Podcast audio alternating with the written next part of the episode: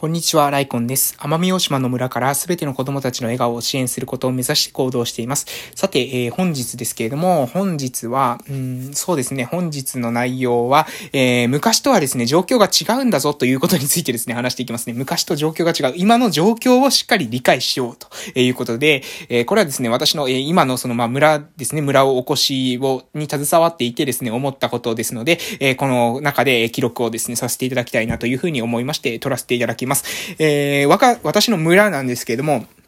え今ですね、どういった状況なのかというとですね、え20代がですね、絶望的に少ないという状態です。で、30代は割といるんですけれども、え数年経っていくと、この30代も、えまあ、いた、いなくなっていくと。で、20代がですね、絶望的に少ないんですが、10代は割といます。じゃあ10代はなんでいるのかというとですね、私たちの、え10代っていうのは、な、なぜいるのかという、その、でも、10代が20代にならないんですよ。どういうことかというと、え10代っていうのは、なんで多いのかというと、それはですね、えー、中学生とかですね、中学生も10代ですよね。え、中学生、小学校4年生以上だと10代になると思います。けども、そこから中学校3年生まで、この人口っていうのは割といるんですよ。だからで、子供がいないってわけじゃないんですね。子供はいるんです。しかし、その子供たちが高校生になって、まあ、高校生までは家から通う人もえいると思いますけども、そこからね大学生とかですね、専門学校生ってなるとですね、まあもう、私たちの村には、そういった、えー、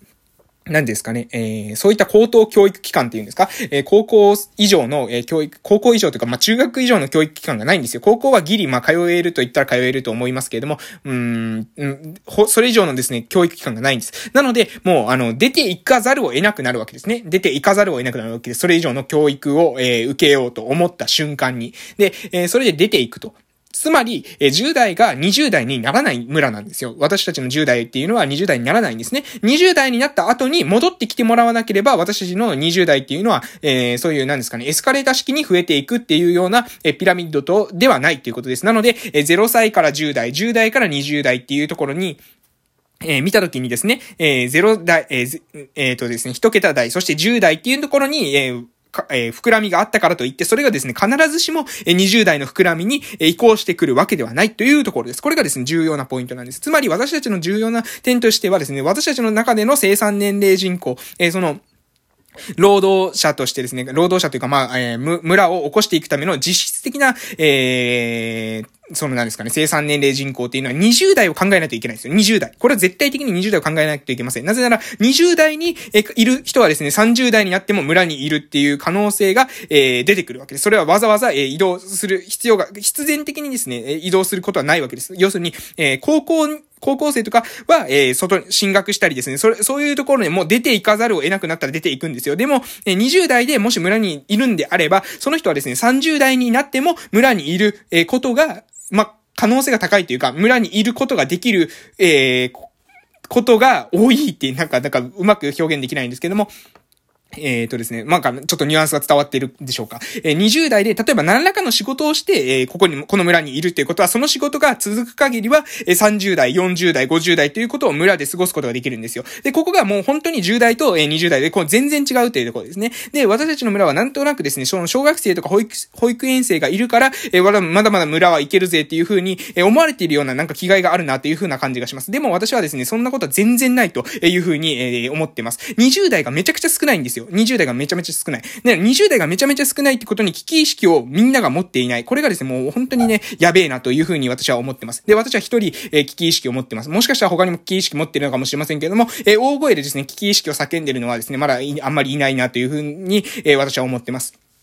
もっとですね、みんなが危機意識を持った方がいいんじゃないかなと思います。で、えー、その20代の人もですね、その何ですかね、もともと村出身者で帰ってきてる人よりも、えー、もともとの村のその中学校とか、えー、小学校、中学校を卒業した後に、えー、戻ってき、えー、そのまま、その子たちが戻ってきたというより、そうじゃなくて他の場所から、え、移り住んできているような20代の、え、人の方が、え、多いんじゃないかなと思います。もちろんですね、私の同級生自体も、え、私の村のところにはですね、住んでる人はいません。なので、私の同級生も、え、いないわけですね。私の上上と下もおそらくいません。私の上と、えー、1学年上と1学年下も、えー、おそらくですね、この村に定住してる人はいない。下は1人くらいいるかなわかんないですけども、ほとんどいないんですよ。そういう感じなんです。でも、じゃあ、中学校の時何人いたかっていうと、私のクラスは15人いました。で、今もですね、だいたい15人くらいいるみたいです。1クラスは。ってことは、15人いなくなった後に、15人のうちに、の1人戻ってきたらいい方、も、戻ってこないところの学年も結構いっぱいあるっていうのが私たちの村の状況なんです。ここにね、ここに危機意識をね、えー、持たないとやばいなという私は思ってます。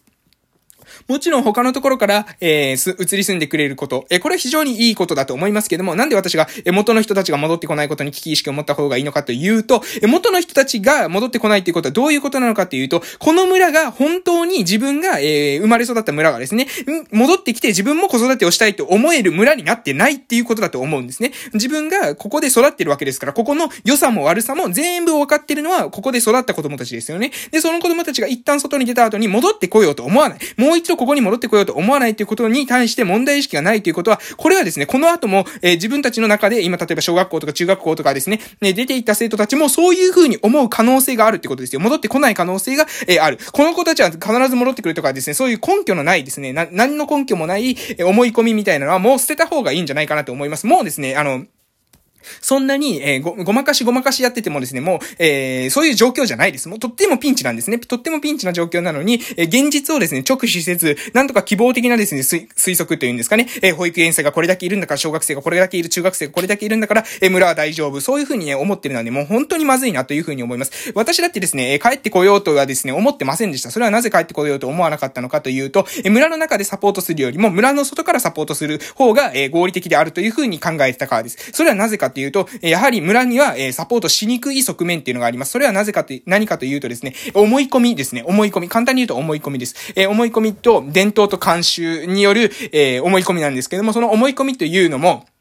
えー、なんかね、思い込みって言うとですね、伝統をですね、そんな勝手に思い込みとか言うんじゃねえとか、そういう風に思われる方いらっしゃるかもしれません。そし、もしかしたらね、耳が痛い話かもしれませんけど、私がなんで思い込みって言うのかというとですね、その思い込みっていうのは、要するに思考停止している思い込みなんですよ。思考停止してるんですよ、簡単に言ったら。もう、上の人がやってたから、えー、下の人はですね、その表面的なところだけをパクって、えー、コピーしてるだけにしか私には見えないんですね。そうじゃなくて、え、それがなんでそれをする必要があるのか、その意味とかね、それを、えー、なん、引き継ぎたくなるような、えー、工夫とか持っていき方とかっていうことをえ考えないと、そうじゃなくてね、上の人がやったから下の人がやるんだみたいな感じで、えもうそういう引き継ぎ方をしていたら、え戻ってこないんですよ。で、戻ってきてないでしょ？あなたの子供も多分戻ってきてないと思うんですよ。これ聞いてる、え村の方いたらですね、それちょっと意識してみてください。あなたの子供戻ってきてますかってことなんです。あなたの子供とか孫、戻ってきましたかっていうことなんです。えもしかしたらね、いや、それは、俺はここの村で育ってねえよっていう風な方もいらっしゃるかもしれませんけど、そうじゃなくてね、そういう人に、あの、話してるんじゃなくて、えあなたの、例えばお子さんがね、えこの村で育った後に、じゃあ今内地に一回出てね、内地ってまあ言わないかもしれません。本島ね、本島に一回出て、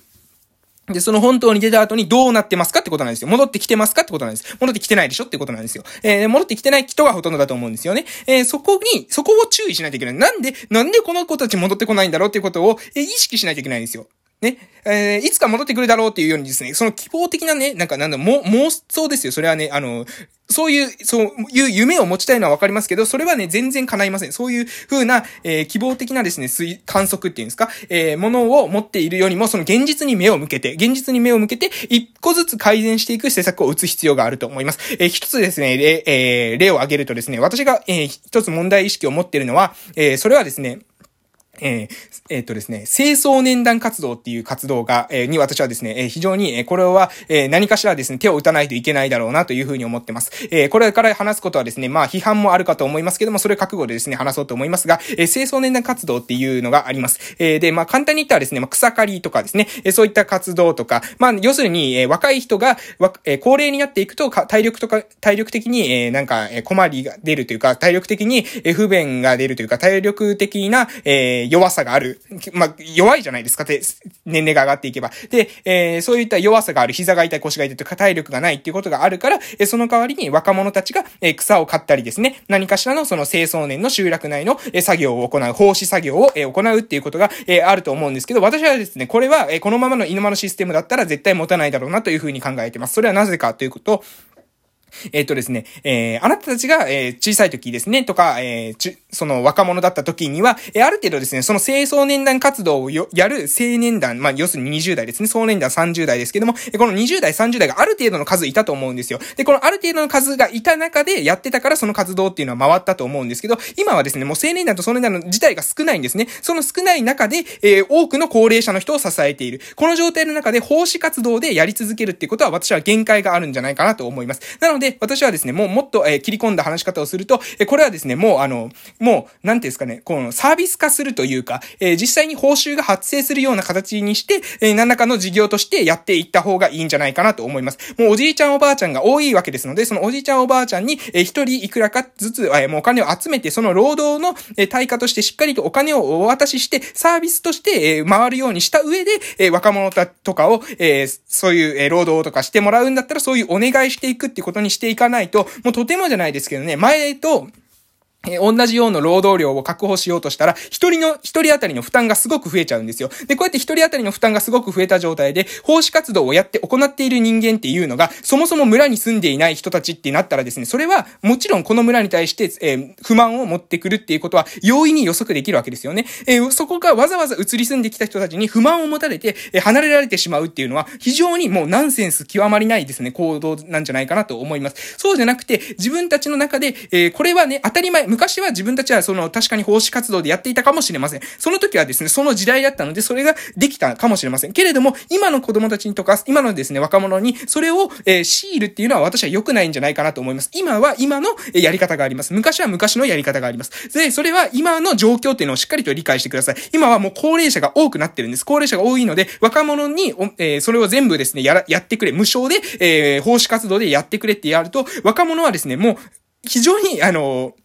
疲弊していきます。で若者が疲弊していくってことは、村に、村のですね、エネルギーが損なわれていくことなんです。島のエネルギーが損なわれていくっていうことなんです。なので、そこはですね、本当に注意して、私はですね、もうあの、優勝化した方がいいんじゃないかなと思います。清掃年団活動っていうのを、えただの無料の奉仕活動から、えサービス化して、しっかりと優勝化して、えー、この、えー、しっかりとね、えー、少しでも、少額ずつでも、あの、ああの、お金をですね、お渡しするとかっていう方法に、え切り替えた方がいいんじゃないかなと、そういうふうに、え今日は思いましたので、えこの配信をさせていただきました。まあ、いろんな意見があるかと思いますけれども、え私の一つ、一人のですね、意見ということで今日はこういう配信をさせていただきました。それでは、え最後まで聞いてくださって本当にありがとうございました。またお会いしましょう。失礼しました。